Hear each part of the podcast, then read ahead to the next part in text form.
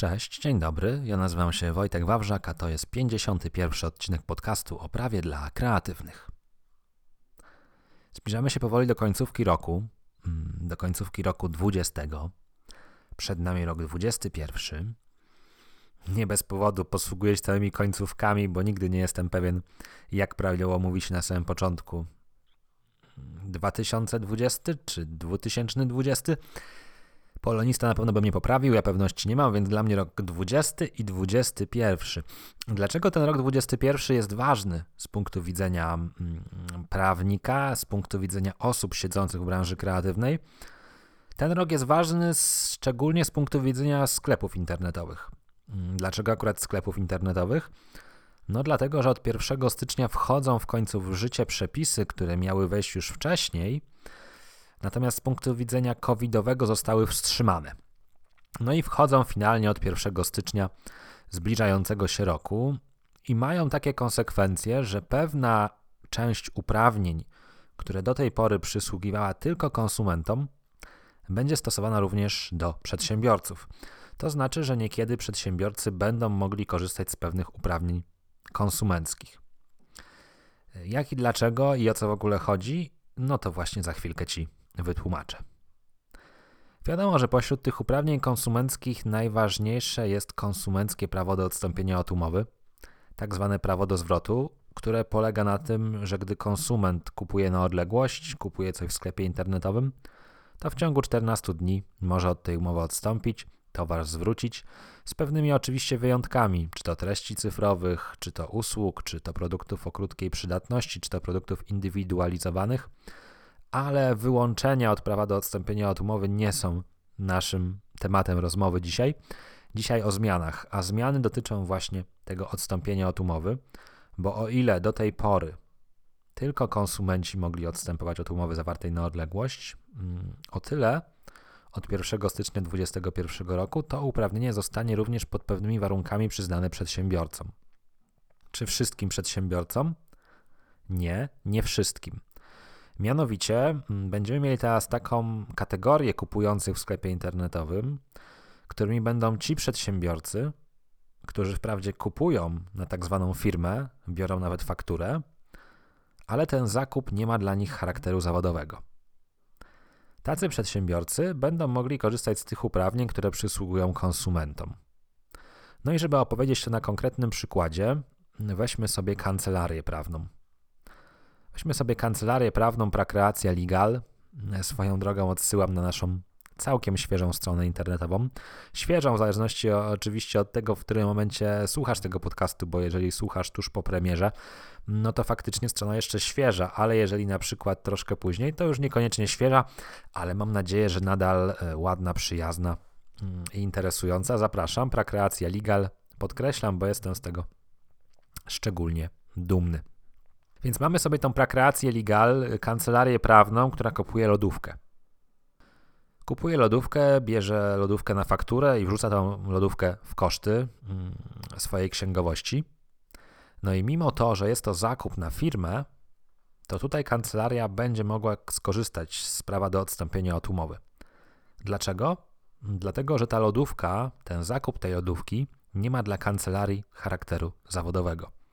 No, kancelaria nie odsprzedaje lodówek, nie świadczy też żadnych usług chłodniczych, więc w tym przypadku może tą lodówkę zwrócić w ramach konsumenckiego prawa do odstąpienia od umowy. Notabene uważam, że jest to słuszne rozwiązanie i słuszna regulacja, no bo do tej pory mieliśmy do czynienia z taką sytuacją, że ta sama lodówka różnie wyglądała w sytuacji, w której kupował ją konsument, a inaczej, gdy kupował ją przedsiębiorca. Dlaczego przedsiębiorcy mieliby również nie mieć tego prawa do zwrotu? Tym bardziej, że przecież to prawo do zwrotu służy temu, żeby można było jak gdyby z produktem zapoznać się tak, jakbyśmy szli do sklepu stacjonarnego i się z nim zapoznawali. Taki jest cel tej regulacji, taki jest cel tego odstąpienia od umowy wynikającego z ustawy o prawach konsumenta.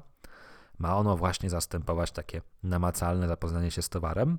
No i od 1 stycznia 2021 roku takie prawo będzie przysługiwać również temu przedsiębiorcy, dla którego zakup nie będzie miał charakteru zawodowego. No i oczywiście podstawowe pytanie brzmi, jak ocenić, który zakup ma charakter zawodowy, a który nie. i skąd o tym wiedzieć? No bo przecież nasz sklep internetowy, w którym każdy może złożyć zamówienie, no niekoniecznie będzie miał wiedzę, czy akurat ten kupujący to kupuje zawodowo, czy niezawodowo. Do tej pory sytuacja była prosta. Jeżeli ktoś brał fakturę, to przyjmowaliśmy, że nie jest konsumentem, nie ma prawa do odstąpienia od umowy.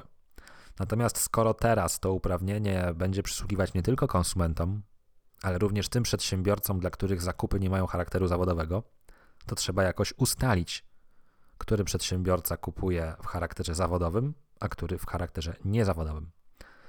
No i tutaj pojawiają się takie głosy, żeby wprowadzać na przykład checkboxy dodatkowe do formularza zamówienia, w którym przedsiębiorca będzie deklarował, czy ten zakup ma charakter zawodowy, czy nie ma charakteru zawodowego.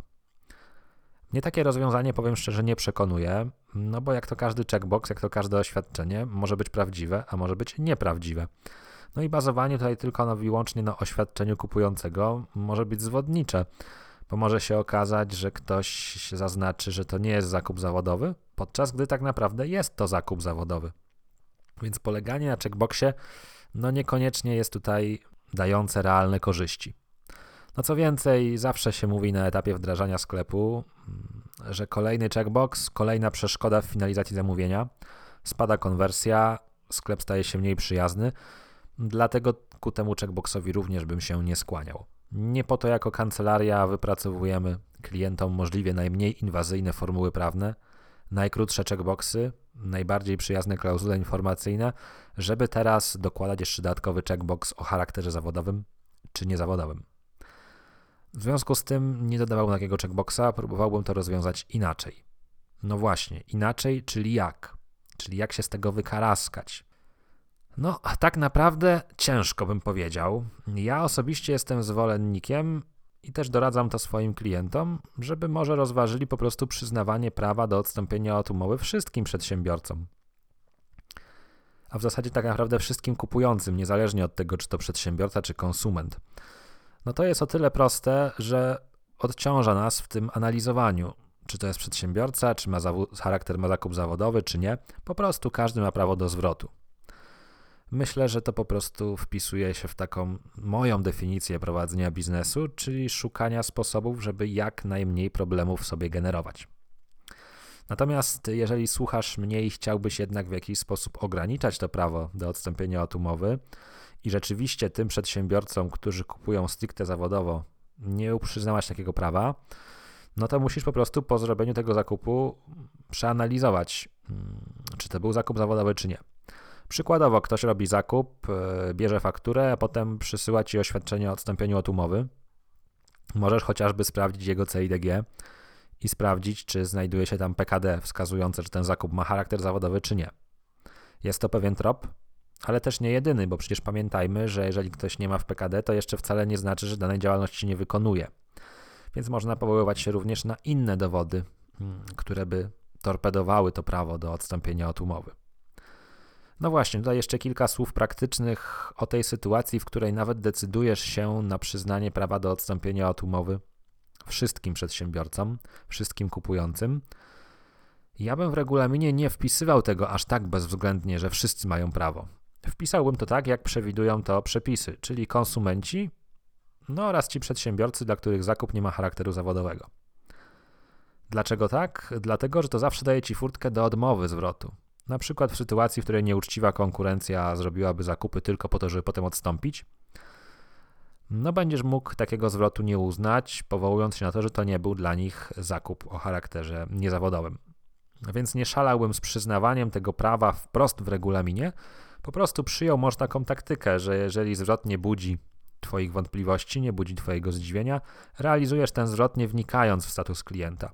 Natomiast jak masz jakieś uzasadnione obawy, no to wszczynasz ten proces weryfikacyjny i rzeczywiście próbujesz sprawdzić, czy to był zakup zawodowy, czy nie był. Tyle o odstąpieniu. Mm, mam wrażenie, że udało mi się to dość klarownie i w sposób jasny wytłumaczyć. Przypominam, że możesz zawsze przeczytać na ten temat, dlatego że podcast funkcjonuje obok artykułów. No i na blogu dostępny jest właśnie artykuł o tych zmianach. Możesz tam na spokojnie mm, prześledzić co i jak.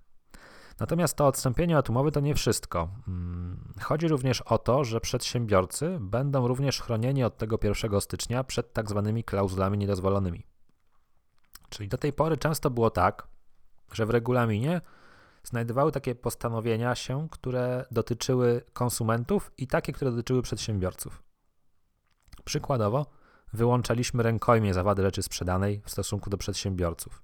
Przykładowo, poddawaliśmy rozstrzygnięcia sporów z przedsiębiorcami pod sąd korzystny dla nas. No od 1 stycznia nie będziemy mogli tego robić, dlatego że wpakujemy się na klauzulę niedozwoloną. Generalnie to, co do tej pory było niedozwolone w stosunku do konsumentów, no jest również niedozwolone w stosunku do tych przedsiębiorców, którzy kupują w sposób niezawodowy. W związku z tym powinno mieć to swoje odzwierciedlenie w regulaminach. Wszędzie tam, gdzie miałeś jakieś postanowienia kontrowersyjne z zastrzeżeniem, że one nie znajdują zastosowania do konsumentów, powinno się również znaleźć zastrzeżenie, że nie dotyczą również tych przedsiębiorców, dla których e, zakupy mają charakter niezawodowy. No właśnie, więc to wdrożenie tych zmian tak naprawdę w dużej części wiąże się po prostu z modyfikacjami regulaminu i to też nie jakimiś daleko posuniętymi, bo ja nie jestem zwolennikiem jakiegoś szczegółowego rozpisywania mm, definicji, że to kupujący przedsiębiorca, kupujący przedsiębiorca na prawach konsumenta, konsument. Można oczywiście to zrobić, ale ja i moja kancelaria jak gdyby kłaniamy się minimalizmowi. W związku z tym w naszym pakiecie dla sklepów internetowych rozwiązaliśmy to możliwie w sposób najprostszy. No i jak jesteśmy już przy pakiecie, to ważna informacja. Jeżeli jesteś już posiadaczem takiego pakietu, no to na Twoim mailu powinna być już wiadomość z aktualizacją tego pakietu. Natomiast jeżeli nie jesteś posiadaczem takiego pakietu, no to wiedz, że jest on w sklepie już dostępny i zaktualizowany. Możesz po prostu go w każdej chwili kupić i wdrożyć bezproblemowo z jego wykorzystaniem swój e, sklep. No i to chyba tak naprawdę tyle, co chciałem Ci dzisiaj opowiedzieć. Chciałbym zostawić Cię z taką myślą, że te zmiany to nie jest żadna rewolucja. Bo oczywiście teraz media wykorzystają ten temat, będą go rozdmuchiwać, opisywać. Rewolucja w e-commerce, wielkie zmiany od 1 stycznia. To nie są jakieś wielkie i drastyczne zmiany. One po prostu mają jak gdyby usprawiedliwić obrót z przedsiębiorcami, żeby ci przedsiębiorcy w określonych sytuacjach, gdy rzeczywiście nie ma ten zakup dla nich charakteru zawodowego, mieli takie same uprawnienia jak konsumenci. Można się z tym zgadzać, można się z tym nie zgadzać, natomiast na pewno trzeba pewne zmiany w swoich sklepach wdrożyć. Na szczęście nie są to jakieś zmiany wielkie i strasznie dramatyczne. Jeżeli potrzebowałbyś pomocy przy takich zmianach, jeżeli potrzebowałbyś porozmawiać, no to napisz do mnie maila. Zawsze jestem na dyspozycji. No i tak jak wspominałem, oddaję do Twojej dyspozycji pakiet dla sklepu internetowego, który możesz w każdej chwili kilkoma kliknięciami kupić. Jest dodatek do tego materiału, jest dodatek do tego podcastu. Tym dodatkiem są zalecenia wdrożeniowe, taki komplet wyjaśnień, co i gdzie powinno się w sklepie znaleźć, jaka klauzula, jaki checkbox. Taki dodatek możesz pobrać zupełnie nieodpłatnie, zapisując się do newslettera. Po prostu przejdź do artykułu blogowego towarzyszącego towarzyszącemu temu odcinkowi. No i tam jest formularz zapisu do newslettera. Po zapisie otrzymasz taki materiał.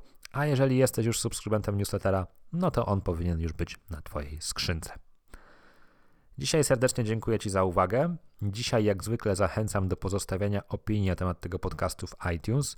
Jeżeli słuchasz mnie na aplikacji podcastowej, to po prostu odpal y, stronę odcinka w tej aplikacji, zjedź na dół, tam jest taka sekcja zostaw opinię, napisz recenzję, będę wdzięczny za pozostawienie Twojej opinii. Raz, że to zawsze miłe i budujące, a dwa, że pozwala docierać do większej ilości osób. Wielkie dzięki za uwagę. Mm, nieustannie cieszę się, że jesteś i mam nadzieję, że będziesz ze mną również w kolejnym odcinku podcastu Prawo dla Kreatywnych. Na dzisiaj to wszystko. Trzymaj się ciepło. Cześć.